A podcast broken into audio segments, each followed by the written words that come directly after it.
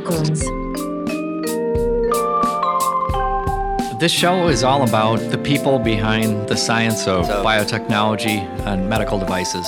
Through the stories of the people, I hope that Lab Rats to Unicorns is able to describe the transformative process of, you know, how an idea starts in the lab and eventually becomes a life-saving treatment or a product that, that helps patients with diseases. Life, life, life saving. Well, I am thrilled to welcome Kristen Holmes to the show. She is the Vice President of Performance at Whoop, your personal digital fitness and health coach. She is also a science and medical advisor to several companies and organizations, including Liminal Collective, Arena Labs, Evolve, Levels, and a few others as well.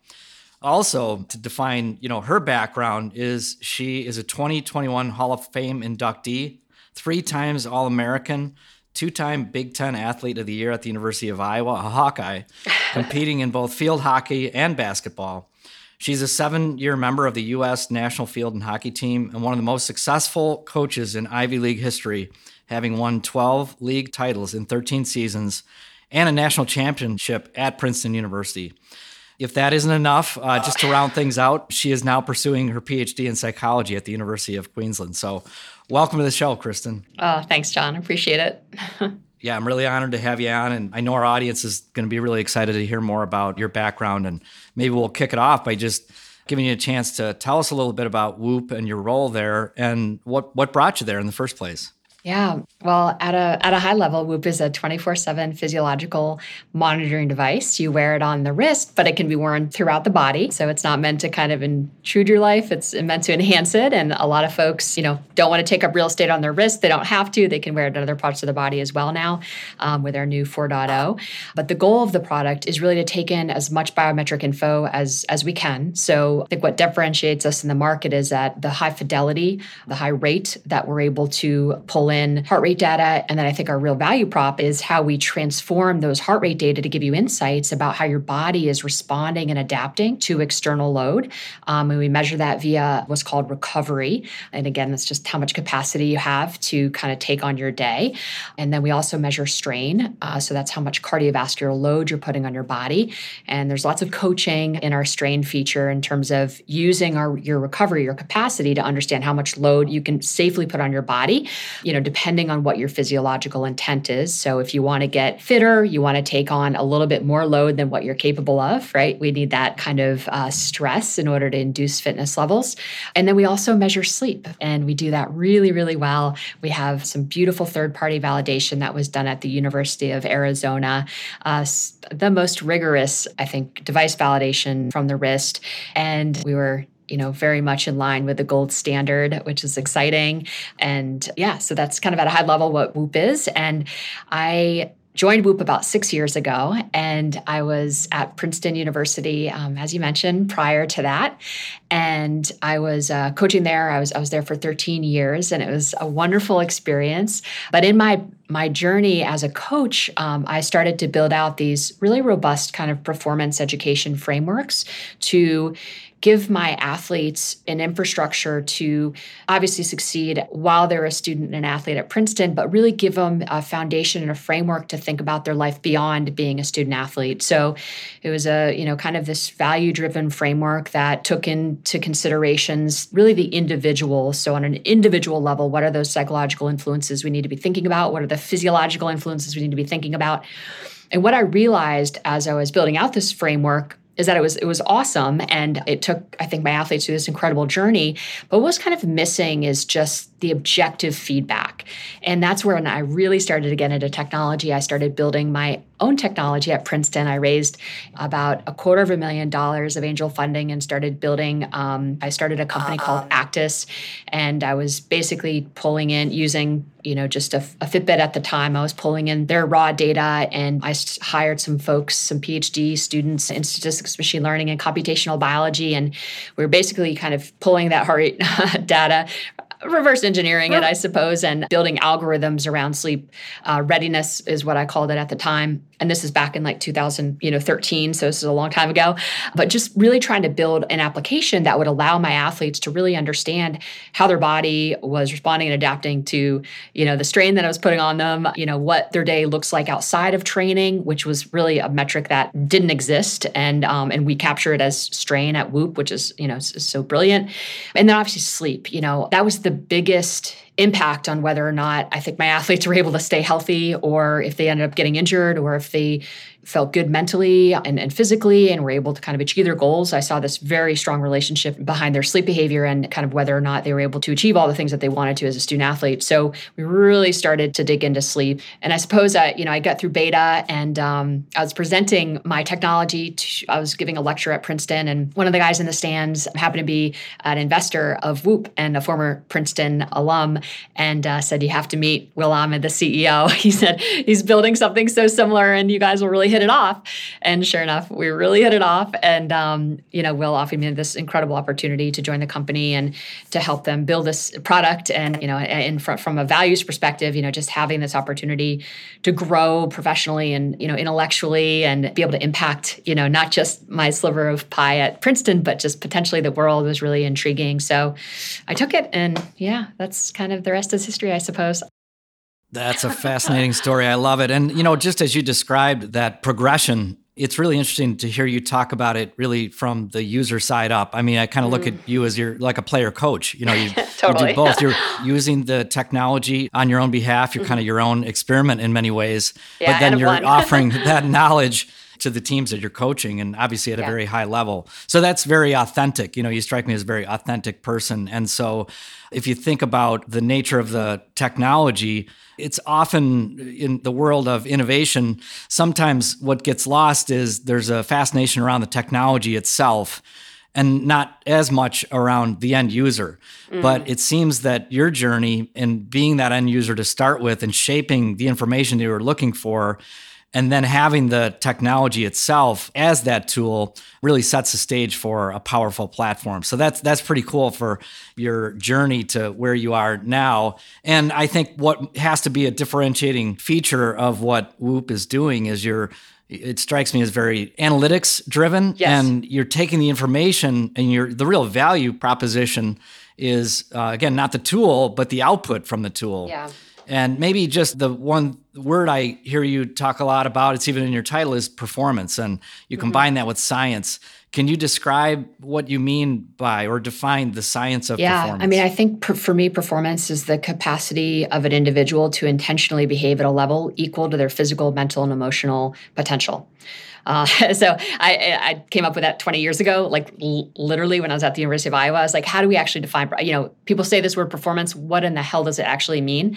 And so I was like, I'm going to define it. And I, you know, honestly, it took me a while, but that's kind of, I, that's on the tip of my tongue, as you can see. It's because I, I really, you know, I, my athletes knew what that meant. You know, anyone I present to or interact with, I, you know, I encourage them to come up with their definition of what does it mean to actually perform you know and i think it's about living your values and and being able to you know i feel i feel like we there isn't a ceiling right? You know i'm kind of one of those optimists in that you know i believe that everyone has this incredible amount of potential inside them. And and i think a lot of my life's work has been around what does that path to your potential actually look like? You know when you think about the mental physical emotional and spiritual like how do i tap into that as consistently as possible? What are the behaviors or the factors that influence my ability to tap into that as consistently as possible so I can be as present and engaged in my life and, and spend my attention and my thoughts in, in a way that is truly rewarding to me. So I, I think what I presented today at that little meeting, John, you know, with, you know, Fulton Labs was really around what that framework actually looks like, you know, what that model really looks like in terms of our behaviors, physiological and psychological, and how that influences our internal capacity and and whether or not we're able to actually live at a you know at a level that's equal to our physical, mental, and emotional potential, which again is really performance. Yeah, and that integration is the word that keeps yeah. popping to mind for me. Just integration and and balance. Can you tell us a little bit more about what shaped that philosophy for you? What what was your early journey like? Were there um, early inspirations or aspirations or people that influenced your trajectory that got you to be embracing that philosophy, or did it just kind Yeah. of fall out of the No. sky? And it, it's Dr. you? Jim Loehr, um, L O E H R, was a, a super early influence of mine. I didn't know him, but I read his books and was given a book by my high school tennis coach, gave me uh, a book he had written, and you know, was all about performance. And, and Dr. Jim Loehr is like kind of the earliest performance psychologist, I guess. Um, he kind of coined the term, I think. But he used in his journey, you know, was one of the first folks to use heart rate data in his coaching, and yeah, he so he was a such an early influence, and and I because of him, I started you know really thinking intentionally about my behaviors and and recognizing that wow there's a performance cost to my behaviors you know like when i do x uh, y happens when i do you know uh, you know so i could start to see that there was like this very almost cause a cause and effect you know and I kind of took that into my college days where I, you know, got really into kind of tracking and trying to understand, okay, you know, how do I, I and in terms of what drove me, like I was competitive and I wanted to win. And i probably didn't have the best relationship with winning at the at that time. I was pretty outcome driven even though i think at the time i probably wouldn't want to admit it. But and, and kind of over the course of the years developed a healthy relationship with that. But yeah i mean i was, I was really competitive. I wanted to win. Um, i wanted to succeed. I was very ambitious and driven. I wanted to be an olympian you know so i had these things that i wanted to do. So i think that really drove you know my desire to learn about all the factors that influence my ability to be my best and bring my best self for my teammates and my coaches. And you know i wanted my university i want to represent my university and my country you know at the, at the time i was you know elite level athlete for the us team. And so yeah so I, I think you know dr jim Loehr, dr molly marty dr lockett stewart there were some of my early when i was doing graduate work at the university of iowa there were some of the, my early influences. You know they were kind of performance education, you know, kind of frameworks. Um, they were digging into all of that and working with our athletic department. So I was basically just doing uh, research for for them and and helping them with some of this modeling. So that that was my early my early influences. Yeah, and then again along that pathway, obviously, you know, very uh, like you said, competitive and driven person competing, you know, at the highest levels of the game. Share a few stories, if you would, around your experience since you know we're in the midst of the Winter Olympics Yeah. right now. Maybe get us into the mindset of what it was like to compete for the national team, and just what what was it like to get on the team in the first place? Did you face any barriers to get on? Yeah. And once on, what were some interesting experiences along yeah, that? I, I made the team when I was pretty young. I think I was 18. Um, so I was one of the younger, not the youngest player at the time on the team, and it So were you still in college? yeah, I was a sophomore. or So I was what- a freshman. I was a Oh, freshman gosh, in college. Yeah. So Yeah. it was, um, Okay. we our tryouts were in the over like literally a couple days after Christmas. It was like the worst thing ever because you're just like so panicked and just working out like a you know a f- crazy person just trying to prepare for you know what are Yeah. super rigorous tryouts and yeah after the four days i found out i made the team and i like just couldn't believe it i you know like it's like every fiber of my being from the time I was in seventh grade to that moment was like set up to like, I mean, it's the last thing I thought about when I went to bed and I was the first thing I thought about in the in the morning. It like really drove my decision as to which university I, I would attend.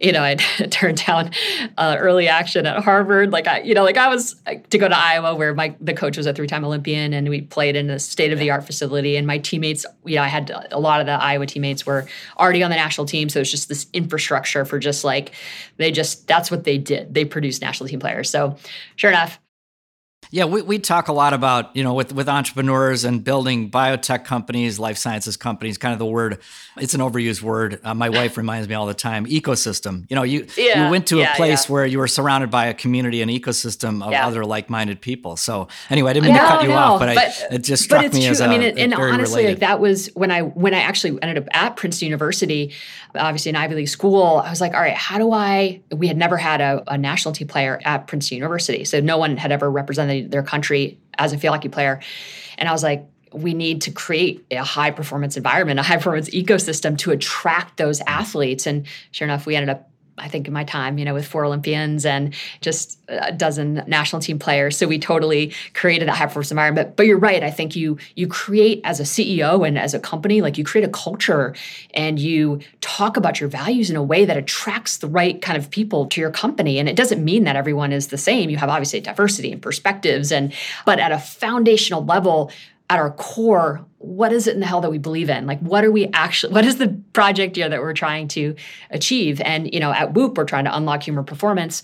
You know, at Iowa, we are trying to live the best version of ourselves. Like that was, you know, and, and what, and then you kind of, you know, okay, what is, that's my high, I'm trying to unlock human performance. I'm trying to be the best version of myself. All right, how do my behaviors need to line up to kind of get me to that spot? Assuming, of course, that that's, I believe in that mission. But yeah, so, I mean, I was just making that team. I was just utterly thrilled. And I think, the best moment was like being able to tell my dad, who is like such an incredible supporter of of mine and just driving me to camps. We spent so much time in the car, you know, going to camps and like, you know, not making teams, making teams, like just all the highs and lows of getting to that point where you actually like make a US national team and you're one of 24 athletes, you know.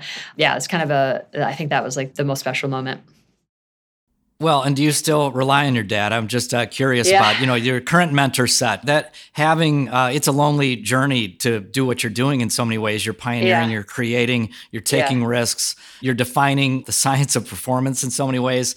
You're drawing others in, but it can be a lonely journey, and so finding people like your dad that you know are yeah. not only key influencers but they're when things aren't so great either and yeah. any comments around how you build just even at a high level uh, guidance for entrepreneurs that are thinking about how do you build your posse you know your your dugout yeah. the people that step up yep. when you need to be lifted up yeah that is yeah i mean i definitely my dad is just he's such a good man and i, I just learned just through his actions you know what it means to live with integrity like what it means to live your values like what hard work looks like managing disappointment and and success and what that looks like. Like he was just an unbelievable influence on me. And and and I think to your point like who I surround myself like I want to surround myself with people like my dad. You know one of my as it relates to kind of my career professionally like you know a lot of the advisor roles you mentioned have been really important, you know, because those are people who are in a similar situation. They're creating, they're grinding, they're trying to build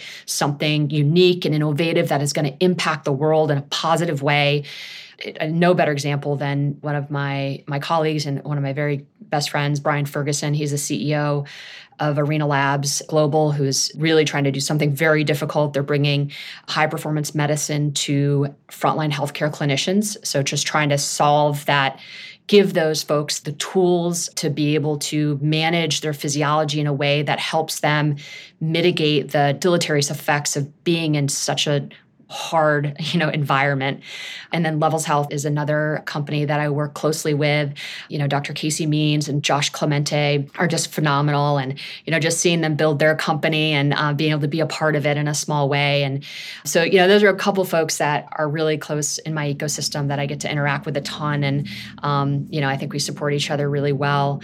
And then there's just lots of folks out there who just i'm inspired by you know who are doing cool innovative work. Louisa is one. She runs kind of neuroathletics. It's kind of all the cognitive and brain work. Dr. Andrew Huberman, you know, someone who I admire greatly at Stanford University, who does is just a, an insane public educator on helping people understand their physiology and is just really impacting the world in, in a positive way.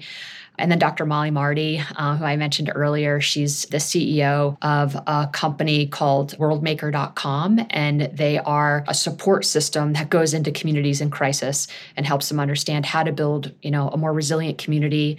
And so those are just a few of the folks that I could keep going, but that's that's a, just a handful. No, that's and, and it what strikes me as interesting too is there's a give and take in that. You know, you're both getting that support, but you're probably giving it at the same time. And so you're accessing and impacting mm-hmm. through those relationships yeah, areas even so. even outside of your role at Whoop, which is which yep. is pretty cool to, to look yeah. at that that leverage. Now, you know, you've had the chance to work with a lot of, you know, the best elite athletes in yeah. the world, some of the best teams, best organizations.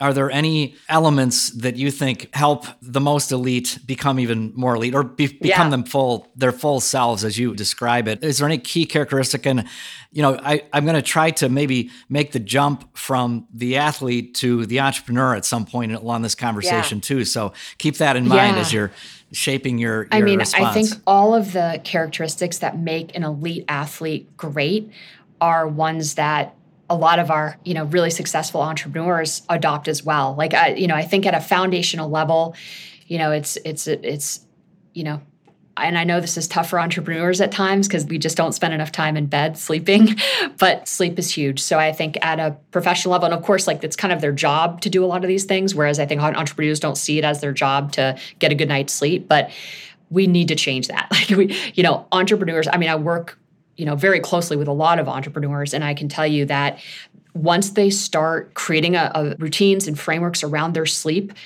their productivity, their effectiveness as, as a leader, their decision making, everything, relationships, everything in their life improves. So I would say, you know, that at the the our elite athletes, like that is one thing that they are a thousand percent trying to get a handle on is how do I become a better sleeper of the time that I'm spending in bed? How do I maximize it for quality? So looking at you know time spent in REM and time spent in deeper stages of sleep. So how to become efficient sleeper? You know they're really trying to stabilize when they go to bed and when they wake up, knowing that that drives efficiency. Um, and there there has this kind of cascade effect to other behaviors that are really positive as it relates to performance, just in terms of your mood, immune functioning, yeah, your you know your metabolism. Like yeah everything. And it's interesting thinking about that dichotomy between the entrepreneur and the elite athlete. It, didn't strike me until you mentioned it that you know the elite athlete is kind of in the business of health and yeah. keeping themselves healthy as a as a key asset. The same is true for that oh, entrepreneur, but I'm not sure they think about it the same way. In fact, there's almost a pride factor sometimes, and you know they don't get yeah. any sleep, and you know that that there's there's not yeah. as much balance, I, and you know I think that the elements of you know over the long term, how long can an athlete last? How long can a CEO entrepreneur last? There's there's a lot of I think so, yeah. And and I think what's sneaky about insufficient sleep and low quality sleep is that you can't perceive your own cognitive and physical declines. Like you just can't you can't tell that you're functioning at a lower level. As a result, you end up adapting to that lower level.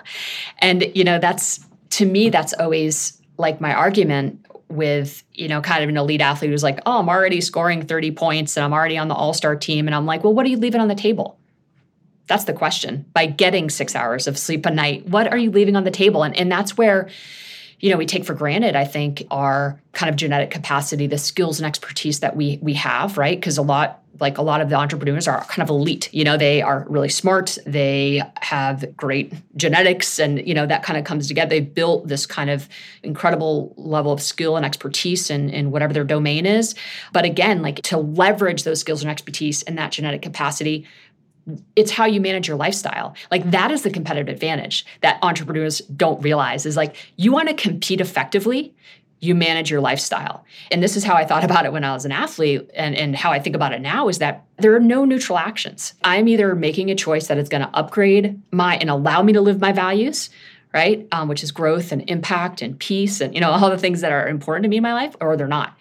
And so I think from my perspective, the lifestyle sets you up to give you a competitive advantage um, and to ensure that you're not leaving anything on the table right? Like I want to make sure that I am leveraging my skills and expertise to my fullest and I want to make sure that I'm like, you know, not like hurting my genetic capacity, right? By not sleeping, you don't turn on certain genes, right? So like you're, you're again, you're not leveraging as you could.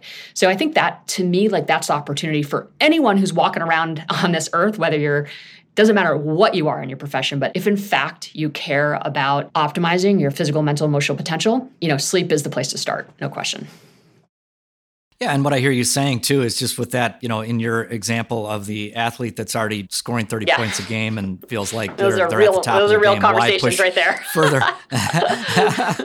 well, and I would imagine the same would be true though in terms of performance that, you know, a, a CEO or an entrepreneur would get the benefit of. They have to be thinking about those metrics as well. I mean, maybe the outputs are more around valuation yeah. or stock price or, or executive sales. functioning, uh, working memory. Are there, are there like, ways that I mean, we've proven this? Like I, you know, I did a study with hundred CEOs at a prestigious consulting firm, and the individuals who were walking around with 45 minutes of sleep debt had a 5 to 10% decrease in next day executive function and working memory. Now, you take that, you extrapolate that and you know, you're walking around with 3 hours of sleep debt, you can just imagine like they're literally like just not even using half of their brain. But again, they're already maybe mm-hmm. elite, but again, it's about what are you leaving on the table. And and I think that's that's the opportunity. Yeah, I, and I get the opportunity to interact with a lot of innovators and scientists that are designing and developing, you know, next generation therapeutics or cures, and Yeah. that's when disease is already set in. And what I think Yeah, is exactly. particularly exciting about, you know, what Whoop is doing and other movements in this direction is Yeah. more around the science of of wellness and um, preventative techniques Yep. that allow for staying out of the hospital, you know, staying out of the doctor's Exactly. office, improving your overall Yeah. well-being. And I think that's a very interesting thing. As you look toward the future, we, we see a few companies more on the therapeutic side. We've got a company called Rhaeos here that's Yep. developed a, a wearable tool that's a flow sensor that's Yeah. you know very effective in helping in its first indication hydrocephalus patients. But the use of implants, for example, for heart failure patients, Yep. wearables for heart failure patients, predictive analytics and mm-hmm. understanding, mm-hmm. you know, how to use that data to. Yeah. make better decisions. Could you just comment a little bit more around your experience there and again even Yeah. you know, referencing some books or academic studies around how you Yeah, use the analytics to drive better yeah, decisions. yeah. So, I mean, that was one of the very first conversations I had with the CEO of Whoop, uh, Will Ahmed. This was six years ago. I was like, this thing is more than just elite athletes, you know. And at the time, that that was our focus. That's kind of where we started. But now, you know, we've evolved to a point where we're doing research with, you know, trying to figure out, okay, what is, you know, we want to be able to predict toxicity in cancer patients. So we're working on an algorithm right now that basically will help us do just that. You know, with Duke Medical, you know, we're about to ramp up a study actually with looking at what are the how can we help get a patient who's going in for an implant as kind of fit and ready as possible using the whoop technology to help them dial in on their sleep you know we know that receptivity of implants, you know, the obviously the, the better slept you are, the more aligned your circadian rhythm is. Like, you know, there's all, all sorts of things that, you know, that has a downstream effect in terms of like affecting at every cell in your body and your kind of overall mental, physical, and you know, emotional health. So kind of dialing in on that. So when folks go in for their implant, they're in their best possible condition to receive that. We're also working in the fertility space. Obviously, women who are going through treatments for for IVF, a lot of the again positioning those individuals to really have as regulated sleep as possible because i think women in general who are are suffering from infertility you know there's there's sleep dysrhythmia there's circadian misalignment that there is you know hpa axis issues. And and these are things that we can directly coach you to a better future by understanding how to actually mitigate stress levels you know through the, the data that you're getting via the whoop app um, and obviously improving sleep and, and getting more aligned from a circadian perspective.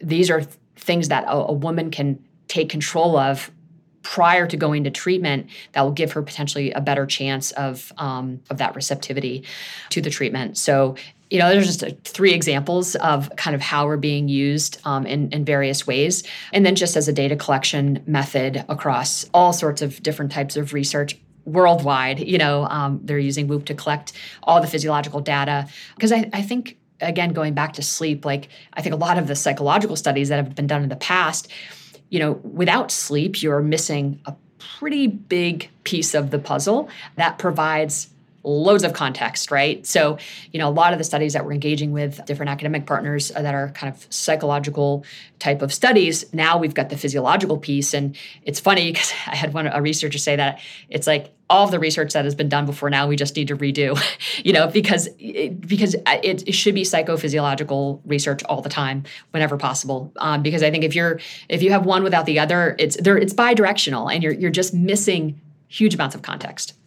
So we're the robust integrated level of that data is now a requirement to really have meaningful data that can guide I think can, so. can guide uh, the, the health Yeah. one uh, Yeah. what are your thoughts on just gut health and thinking about and not even in the context of whoop per se but just broadly the importance of gut health you know we have a company that we're supporting ClostraBio that's leveraging knowledge around the microbiome Mm-hmm. to um, stimulate the immune system, immunomodulatory effects Mm-hmm. that repair uh, gut barrier function that is oftentimes faulty in food allergy patients, in IBD patients, for example. You know, and there's this whole you know notion of the gut brain axis and the importance of clean gut health and its relationship to other diseases that you otherwise wouldn't think about. Any opinions or thoughts yeah, there? yeah. I mean, I definitely, I, I guess how how I think about it is, you know, I measure my glucose levels, you know, probably 300 days of the year. I wear a continuous glucose monitor. And I think for me, like I just try to keep my glucose levels as stable as possible. Um, so I know if I'm limiting variability, generally speaking, I can't limit variability and not put good things in my body. It's like virtually impossible. So keeping my glu- my glucose levels, you know, stable, I think drives a lot of my food choices, which I think puts me in a position to put the right things in my body. And I think that yeah, I mean it directly we know it, you know, directly affects kind of immune function and going a, a layer deeper, you know, I think a lot of folks who are putting antibiotics in their body, NSAIDs, you know, you, taking a lot of ibuprofen and aspirin and things like that, um, that definitely disrupts your gut biome. So, you know, again, I think we need to be really careful about what we're putting in our body if, in fact, you know, we're interested in optimizing our cognitive functioning, um, if we're in, interested in optimizing our sleep, because we know we, we, see a relationship between glucose variability and sleep fragmentation. You know, that's been studied, and, and I think we we know that. So again, it's this virtuous uh, cycle. If if we're not putting the right things in our body, um, it's going to impact our sleep, which is going to impact kind of our mental and physical well being. I think the other piece around just your gut is understanding timing too. You know, we entrain to kind of all the, you know, cues in the environment. And when we're eating all day long, like that's really hard on our system. Digestion is super effortful, right? And it's a stress that we put on our body. It requires parasympathetic activation. And when we're asking our body to digest food, we just, it's costly, right? So I think thinking about you know restricting our feeding windows to specific times in the day that mimic the cues in the environment are really important. So eating when the sun's up for example and not when the sun's down is probably ideal. And i think we can say this based on the literature that exists. So i think a healthy gut starts with limiting your glucose variability. I think that's a, a great place to start. Um, you know, obviously, trying to eat as many foods that are digestible and uh, you know nutrient rich uh, nutrient dense is also a good place to start. And, and i think just the timing and, and Satchin Panda's work is probably the most robust in this area that you know timing is just as important as what you're putting in your body. Special thanks to our sponsors world business chicago Connect with World Business Chicago, the city's economic development agency, and discover more about the city's vibrant life science ecosystem. From Chicago's global universities and research institutions to its diverse pipeline of skilled talent and vibrant neighborhoods, as well as its cutting edge lab and office space, Chicago has the fuel for your company's success. There's no better place to build a life science company than in Chicago. So back to balance and maybe looking at where you are right now with really advancing at the highest levels in your career and then in tandem influencing others through your coaching and mentoring, but then also pursuing the, the PhD in psychology. So on paper, that balance and the integrated approach is very logical and pragmatic, but how do you live to that? And, and do you? Are you are you able to kind of keep that balance? And uh, I love your word, you know, peace. How do you keep that equilibrium and, and peace in practice? Yeah, you know, I think it's such a great question, um, and uh, very few people have asked me like that. But but, but peace is is just something I value. So I think when I said it, I think in the context of growth and impact, you know, those are also two values that I have. You know, peace is another one, and and it's really just being comfortable exploring you know, and this is going to sound a little woo woo, but, you know, my interior world and, and making sure that conscious of my thoughts and aware of my behaviors and how they might be, how they're impacting myself and how they might be impacting others. And, you know, I know that when I am able to be at peace, you know, that's when I'm present, you know, and, and I think contemplative practices have really helped me I think be at peace and and you know live my values and uh, get the sleep that I need. You know, I, I, very rarely have a bad night's sleep, and a lot of it is just because you know I do things like yoga nidra and I do a breathwork practice daily. I exercise. I prioritize my sleep over everything, but I think as a result, I'm able to be I think a pretty good mom. You know, to to my kids, and I'm able to yeah, pursue very intense degree on top of having a full-time job. Well, I bet that demands balance though. Yeah, I bet that demands balance again because you've got yeah. I mean, they're the that, perfect. You know, that keeps you keeps you grounded. Oh yeah, and, yeah, for sure. Yeah, yeah, yeah. And and and keeps yep. you sharp and and uh, you know on yeah. Well, on they track, they are the best. I, um, uh, they, they you can't as soon as you deviate from what you say you care about, as soon as your actions, like, mom, you're not paying attention to me. Yeah. I'm like, you're right. They'll carry- you know, they'll oh, call you oh yeah, for for sure. sure. Like you get, I, yeah. So that that that keeps me on track. Yeah, that's great. Well, as we kind of wind down the conversation, I, uh, you know, one of the things that we're very interested in with Lab Rats to Unicorns is trying to really just uh, open up perspectives around inviting new talent into the ecosystem, the innovation ecosystem, the science ecosystem, and health and and wellness are all part of that. And oftentimes, you know, when a person's just getting started on the journey, they may not select for that. They may say, well, I'm not really in math and science and I'm not in STEM or I don't look like them. And so it's not, it's not for me. What, what would you say to that next generation? And maybe what could we do? We meaning you know us as individuals but also with the platforms that we're involved in to maybe increase the chances that you know back to your experience at iowa that could create the conditions that create a broader more welcoming community of people that we're going to need you know in this in this next move. We're going to scale up all these interesting technologies we need much broader participation so any advice or thoughts around how we ought to think yeah, about that I mean, you know, that's in part why I really do like liberal arts education, you know, because you do get exposed to, uh, you know, you get exposed to sciences, you get exposed to the arts, you get exposed, you just get a broader kind of exposure. And then, and I think the advice is really, okay, what do you love thinking about? You know, like what are the things that are like really energize you? And, and I think that's, you know, for a long time, like I love teaching and coaching. Like I was like that, like I was really into the technical and tactical aspects of coaching. I could weave in my um, love for performance education. But I started really thinking more about innovation and technology and technology as a way to foster human performance and health. So I just paid attention to what I wanted to think about. And I'm like, okay, is my life set up in a way to live those things that I, I really want to care about and think about. And and sure enough, like I didn't have quite you know what I needed at Princeton to kind of really live my values. I, I guess you know as I kind of went through because your values change over time. So I, I think advice to folks who are thinking about career changes. And career changes can be when you're 35 you know when you're 40 45 50 you can pursue a phd when you're 50 like there's no reason why you can't do those things. And i think it's just being aware of what it is that you care about at your core and how those might evolve and change and and then just you know kind of think about all right like well what do i need to do to actually what kind of work enables me to do the thinking and innovating that I want to do.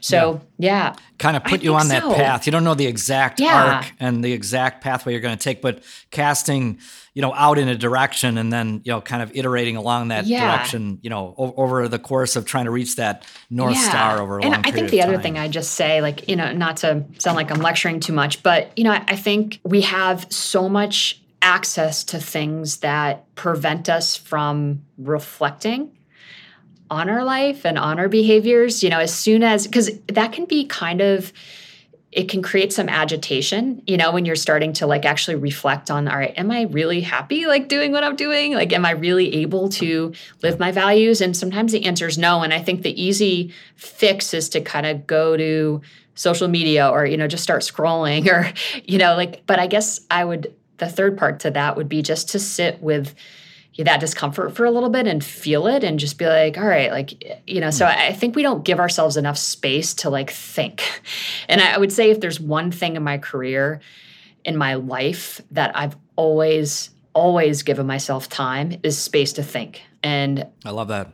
i think that's just so important and i don't think we I love teach that, that, enough and it's almost unheard of at this point, you know, with technology and everything is just on to the next thing. So that's but that's, the path to peace is is Yeah, yeah. is having time to think and being comfortable in that that state of agitation because on the other side of it it is the peace you know is is living your values and working on things that really bring you you know joy and um you know and, and are really fulfilling I love I love that perspective. So, last question: Do you have any books or podcasts or uh, people that you think our audience would benefit from hearing that that you think yeah, are well, inspiring? there's no question. I mentioned earlier, Dr. Andrew Huberman, very top of the list. Definitely someone to follow. I mean, I love Sam Harris, his podcast. I'm going through some podcasts right now, and they all have. I don't think Dr. Andrew Huberman has a book yet. One's coming out, but Sam Harris, I think, is just sensational. Just a very clear thinker. I don't always agree with him, but I just love the way he thinks through problems and the way he articulates. He's a neuroscientist um, and philosopher, so has this really cool integration of just deep deep, heavy thinking, but also with kind of a scientific lens. Um, Sam Harris, uh, Peter Attia is another one who I'm, you know, religious. I listen to pretty much every one of his podcasts, and I don't know that there's really. I just put him in the top three of like most brilliant people I've ever like come in contact with. You know, all of these influences that we kind of rattled off over the course of this podcast goes into just extraordinary depth. So any of the science geeks listening will love all three people I just mentioned. David Sinclair just came out with a podcast, uh, Matt, um, which is which is awesome. So on human longevity, and and that actually is sure. really really digestible, yeah, yep. very simple. Harvard. You know, Attia gets in the weeds. Um, Huberman's I think very accessible. Sam Harris will get kind of in the weeds, and that expands like politics and, and all sorts of things. But I think Sinclair seems to be really very simple and, and very tactical and actionable. And then I would say another one, Matt Walker just came out with a podcast, you know, about sleep. So of course I love listening to that. And and they're short, you know, like less than like 20 minutes, I think. And those are nice and digestible. The Big Picture by Sean Carroll, I think, is a brilliant book. Noise is mm-hmm. is by Kahneman is another, you know, sure really good one. Sapiens is awesome. Um, and then Successful Aging, I think is another one that I love by Levitin. And then Peak by Dr. Marc Bubbs, I think is awesome for anyone who's kind of more on the sporty side. Yeah, so those are those are like just you know off the top of my head. Oh, and I love Guns, Germs, and Steel too. From I, I love Jared Diamond is just sensational. So yeah, I read all the time. These so. that's fantastic. These are great suggestions. Yeah, no, cool. I'm taking notes as you're as you're talking, and uh, we'll we'll be guided by some of these suggestions, as I'm sure our audience will be as well. So, Kristen, I really want to thank you for such a wonderful, enjoyable conversation. And I'm so excited around what you're doing right now. Certainly what you've been able to accomplish, but the most important is what you're on track to do and the impact that you're having using the, the many tools that you have at your disposal. So it's been a true honor and look forward to continuing to follow your progress and, and stay in touch and find ways to collaborate. Thank you, John. Well. We'll do. Appreciate you having me on. Thanks for joining us today. It was another great episode. I hope you enjoyed the conversation with our guest today and were inspired the way I was. Looking forward to reconvening again in two weeks. Please visit our website at labratstounicorns.com. We welcome any of your comments, feedback, ideas. If you want me to ask certain questions of guests or you have ideas of people that we should be interviewing, that is all goodbye.